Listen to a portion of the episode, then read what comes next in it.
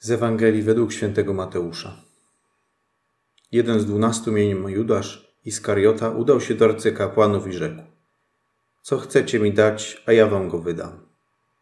A oni wyznaczyli mu 30 srebrników. Odtąd szukał sposobności, żeby go wydać. Pierwszy dzień Przejaśniku przystąpili do Jezusa uczniowie i zapytali go: gdzie chcesz, żebyśmy ci przygotowali spożyciowanie Paschy? On odrzekł: idźcie do miasta, do znanego nam człowieka i powiedzcie mu: nauczyciel mówi, czas mój jest bliski. U ciebie urządzam Paschę z moimi uczniami.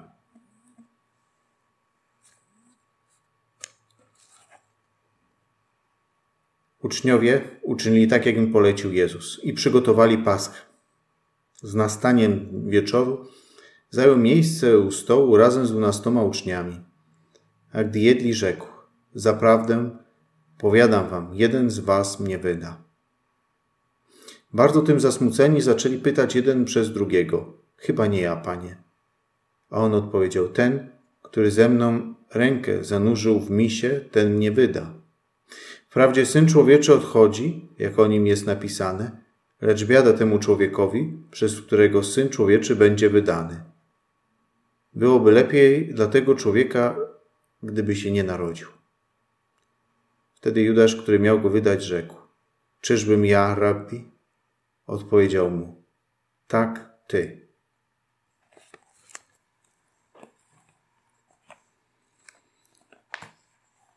Ewangelia, którą słyszeliśmy przed chwilą, opowiada o zdradzie Judasza. W ikonografii chrześcijańskiej przedstawia się tego ucznia z twarzą smutną, wykrzywioną, w złości. Pewnie by podkreślić stan jego duszy. Niewątpliwie uczeń Jezusa, tak bardzo oddany na początku, sercem w tym momencie już bardzo był daleko od swojego mistrza. Być może pełen ludzkich oczekiwań co do Królestwa Bożego, jego triumfu tutaj na ziemi, już teraz. Poddał się zniechęceniu, poddał się pokusie rozczarowania, widząc, że Pan Jezus mówi o Królestwie, które dopiero ma nadejść. Przyszłości, którą trudno odgadnąć. Pan Jezus nie obiecywał triumfu ziemskiego. Nie możemy zapominać, że by iść za Nim, potrzeba wesprzeć się na wierze, nadziei i miłości. Tak naprawdę, by być z Jezusem, na pierwszym miejscu potrzebna jest wiara, później na drugim miejscu wiara i na trzecim miejscu wiara. Jak mówi Pismo, sprawiedliwy z wiary żyć będzie. Biedny Judasz nie zwrócił się do Pana z prośbą o wiarę. Jest w Ewangelii fragment, gdzie apostołowie proszą: przymnóż nam wiary. Może Judasz wtedy dołączył się do chóru głosów. Ale teraz widzi wszystko zimno, na zimno, po ludzku. I nawet jeśli wtedy zrobił to, co inni, teraz brakuje tej osobistej i szczerej rozmowy. Judaszowi zabrakło otwartości serca.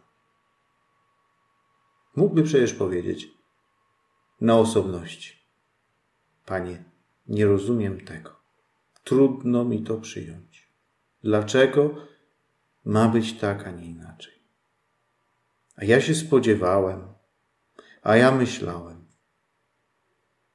Zabrakło tego dialogu.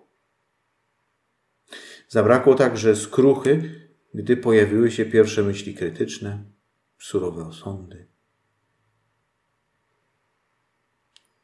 Judasz powoli oddalał się sercem od Pana i Jego misji. Ewangelie przy innej okazji mówią, że pilnował trzosu i że wykradał pieniądze z niego. Być może kompensował sobie, w cudzysłowie, straty moralne, które cierpiał.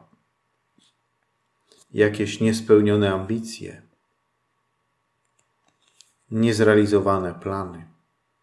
Pewnie myślał, skoro on ode mnie tyle wymaga, muszę coś z tego mieć. Wiemy, jak złą drogą jest droga kompensowania sobie. Droga tanich pocieszeń, które oziębiają nasze serce, które sprawiają, że stajemy się coraz mniej zdolni do miłowania Pana Boga. A koncentrujemy się coraz bardziej na sobie, na naszych potrzebach.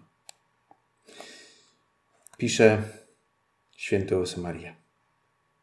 Nurzasz się w pokusach, narażasz się na niebezpieczeństwo, igrasz ze spojrzeniem i wyobraźnią, pleciesz o głupstwach, a potem lękasz się, że nadchodzą cię wątpliwości, skrupuły, zamęt, smutek i zniechęcenie.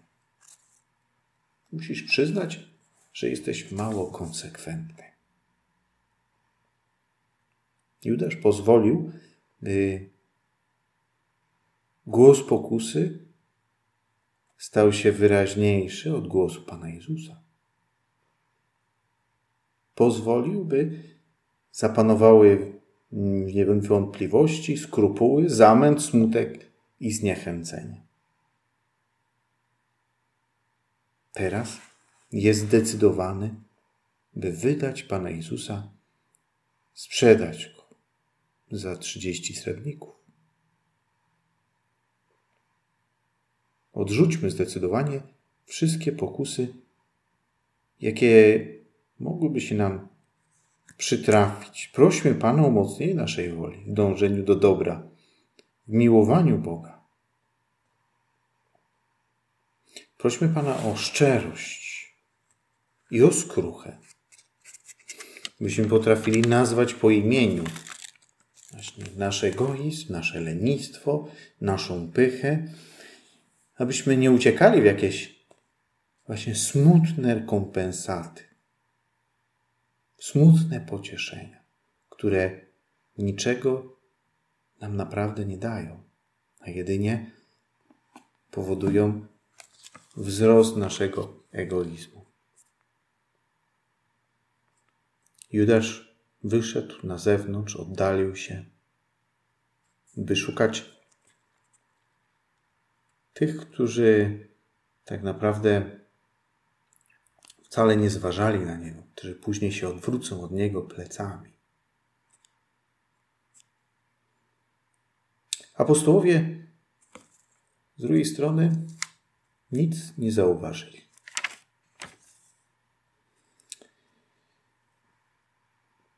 I to jest też jeden ze smutniejszych fragmentów Ewangelii. Właśnie Judasz, który jest sam.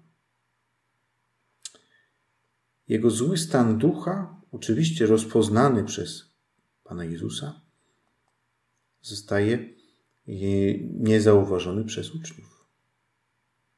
Byli może tak zajęci sobą, własnymi sprawami.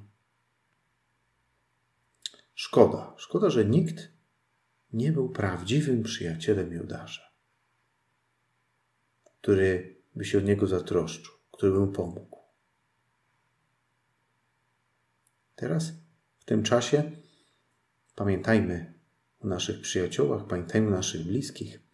Zatroszczmy się, by mieli na tyle, ile możliwe, da się dostęp do sakramentu pokuty.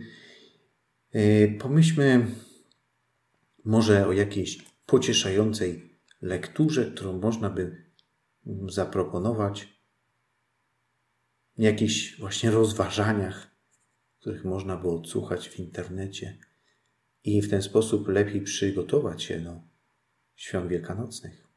Pomyślmy o tym, w jakim stanie ducha są nasi bliscy.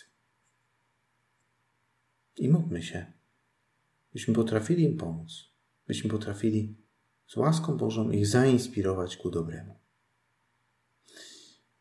W tym zawsze możemy liczyć na Najświętszą Marię Pannę.